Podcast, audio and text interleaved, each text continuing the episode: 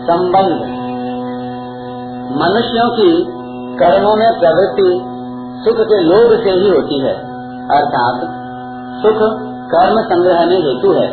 अतः आगे के चार श्लोकों में सुख के भेद बताते हैं। सुखम किदानीं त्रिविधम् शृणु मे भरतर्षभ अज्ञासाद्रमते यत्र दुःखान्तम् च निगच्छति यदग्रे विषमिव परिणामे मृतोपमम् सुखम् सात्विकम् प्रोक्त आत्मबुद्धे प्रसादजम् छत्तीसवां और सैतीसवां श्लोक हे भरतवंशियों में श्रेष्ठ अर्जुन, अब तीन प्रकार के सुख को भी तुम मेरे से सुनो।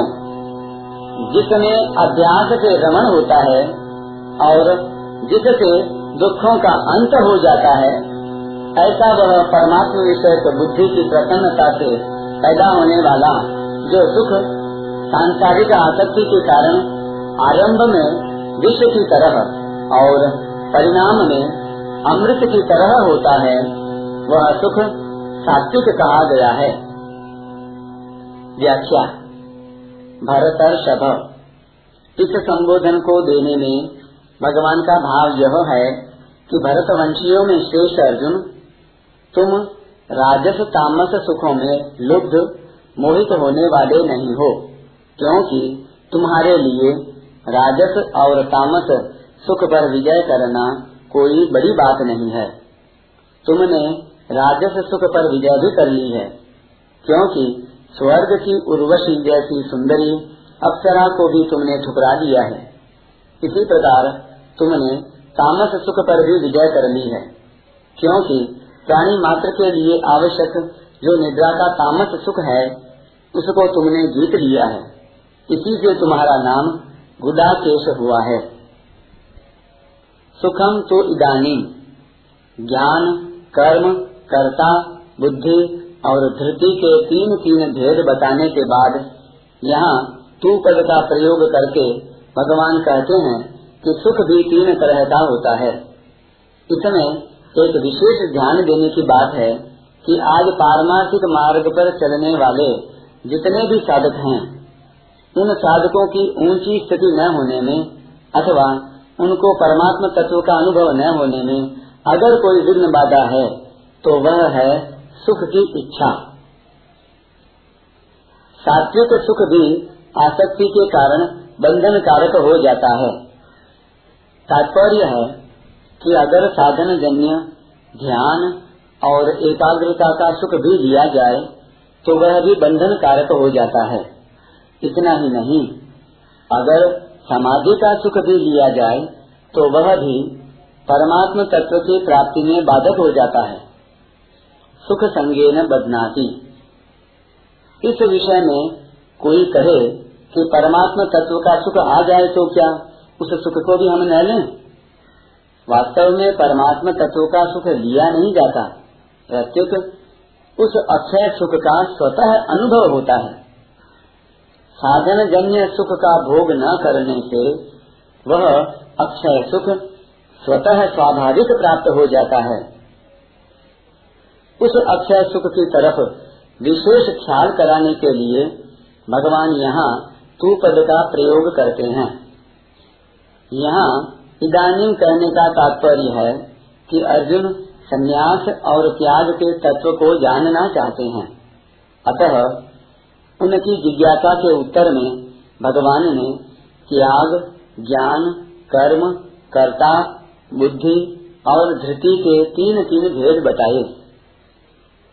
परंतु इन सब में ध्येय तो सुख का ही रहता है।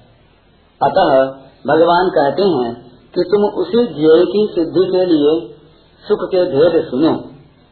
त्रिविधम श्रेणु में, लोग रात दिन राजस और तामस सुख में लगे रहते हैं और उसी को वास्तविक सुख मानते हैं।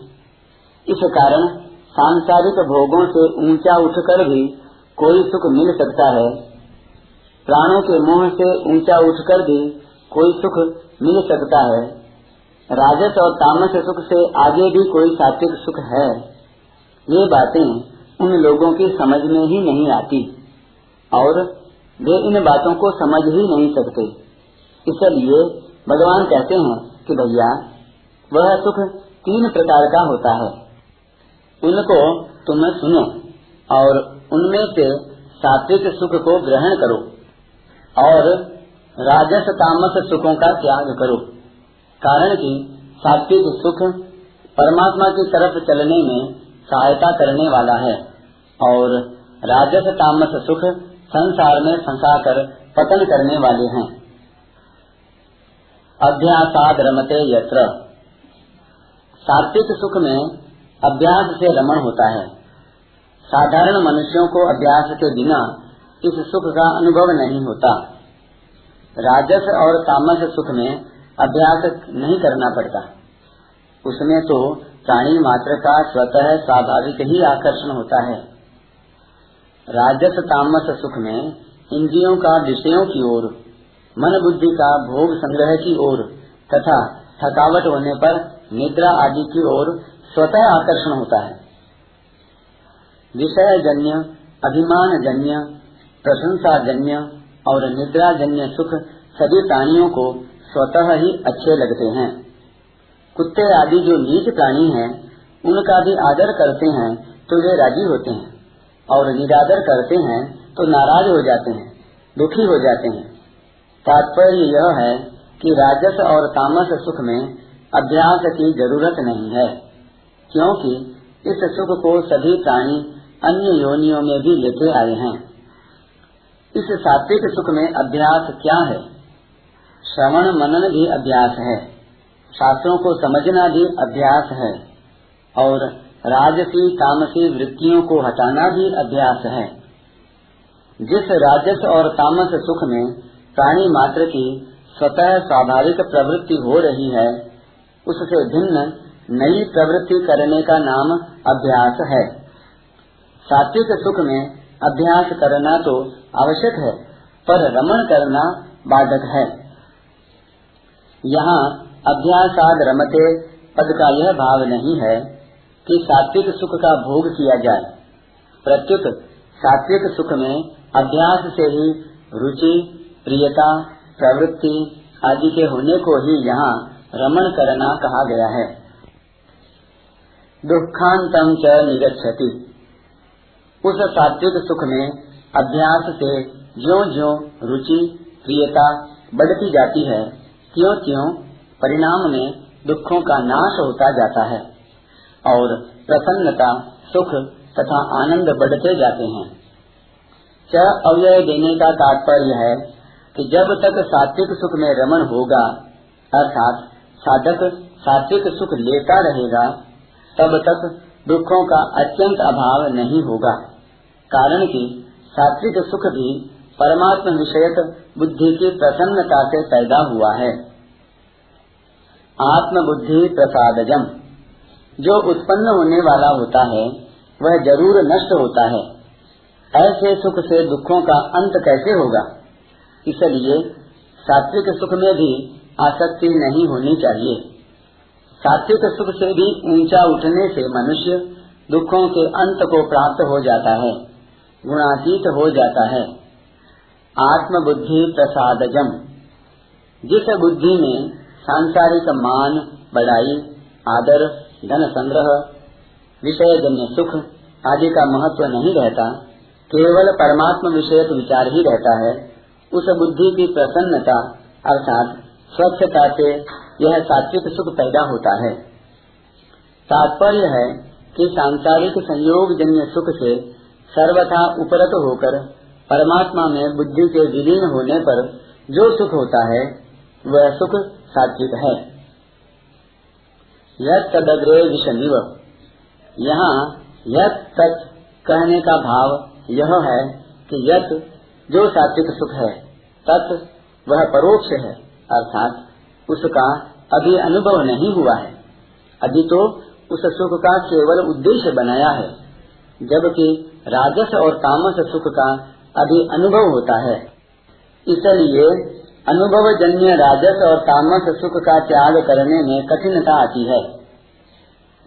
और लक्ष्य रूप में जो सात्विक सुख है, उसकी प्राप्ति के लिए किया हुआ रसहीन परिश्रम, यानी अभ्यास, आरंभ में जहर की तरह लगता है। अग्रे विषमीव।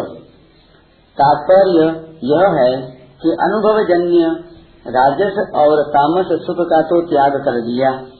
और लक्ष्य वाला सात्विक सुख मिला नहीं, उसका रस अभी मिला नहीं।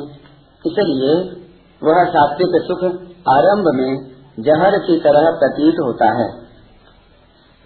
राजस और तामस सुख को अनेक योनियों में भोगते आए हैं और उसे इस जन्म में भी भोगा है। उस भोगे हुए सुख की स्मृति आने से राजस और तामस सुख में स्वाभाविक ही मन लग जाता है। परंतु सात्विक सुख उतना भोगा हुआ नहीं है। इसलिए इसमें जल्दी मन नहीं लगता। इस कारण सात्विक सुख आरंभ में विश्व की तरह लगता है। वास्तव में सात्विक सुख विश्व की तरह नहीं है, प्रत्युत राजस और तामस सुख का त्याग विश्व की तरह होता है। जैसे बालक को खेल कूद छोड़कर पढ़ाई में लगाया जाए तो उसको पढ़ाई में कैदी की तरह होकर अभ्यास करना पड़ता है। पढ़ाई में मन नहीं लगता, तथा इधर उच्छृंखलता खेल कूद छूट जाता है तो उसको पढ़ाई विश्व की तरह मालूम देती है। परंतु वही बालक पढ़ता रहे और एक दो परीक्षाओं में पास हो जाए तो उसका पढ़ाई में मन लग जाता है। अर्थात उसको पढ़ाई अच्छी लगने लग जाती है। तब उसकी पढ़ाई के अभ्यास से रुचि प्रियता होने लगती है। वास्तव में देखा जाए तो सात्विक सुख आरंभ में विश्व की तरह उन्हीं लोगों के लिए होता है, जिनका राजस और तामस सुख में राग है। परंतु जिनको सांसारिक भोगों से स्वाभाविक वैराग्य है, जिनकी पारमार्थिक शास्त्राध्ययन, सत्संग कथा कीर्तन साधन भजन आदि में स्वाभाविक रुचि है और जिनके ज्ञान, कर्म, बुद्धि और धृति सात्विक हैं, उन साधकों को यह सात्विक सुख आरंभ से ही अमृत की तरह आनंद देने वाला होता है। उनको इसमें कष्ट, परिश्रम, कठिनता आदि मालूम ही नहीं देते। परिणाम अमृतोपम साधन करने से साधक में सत्व गुण आता है। सत्व गुण के आने पर इंद्रियों और अंतकरण में स्वच्छता, निर्मलता, ज्ञान की दीप्ति, शांति निर्विकारता आदि सद्भाव, सद्गुण प्रकट हो जाते हैं। सात्विक, राजस और तामस ये तीनों गुण अंतकरण में अमूर्त रूप से रहते हैं। इनका पता वृत्तियों से ही लगता है, जिसका वर्णन चौदहवें अध्याय में, ग्यारहवें से तेरहवें श्लोक तक हुआ है। इन सद्गुणों का प्रकट होना ही सात्विक सुख का परिणाम में अमृत की तरह होना है। इसका उपभोग न करने से, अर्थात इसमें रस न लेने से, वास्तविक अक्षय सुख की प्राप्ति हो जाती है। परिणाम में सात्विक सुख, राजस और तामस सुख से ऊँचा उठाकर जड़ता से संबंध विच्छेद करा देता है और इसमें आसक्ति न होने से अंत में परमात्मा की प्राप्ति करा देता है। इसलिए यह परिणाम में अमृत की तरह है। सुखम सात्विकम प्रोक्तम। सत्संग, स्वाध्याय, संकीर्तन, जप, ध्यान, चिंतन आदि से जो सुख होता है, वह मान, बड़ाई, आराम, रुपए, भोग आदि विषेन्द्रिय संबंध का नहीं है और प्रमाद, आलस्य, निद्रा का भी नहीं है। वह तो परमात्मा के संबंध का है। इसलिए वह सुख सात्विक कहा गया है। परिशिष्ट भाव। चौदहवें अध्याय में तो सात्विक सुख को बांधने वाला बताया था। सुख संगे न बदनाती। पर यहाँ उसको दुखों का नाश करने वाला बताते हैं। दुखांत निगच्छति।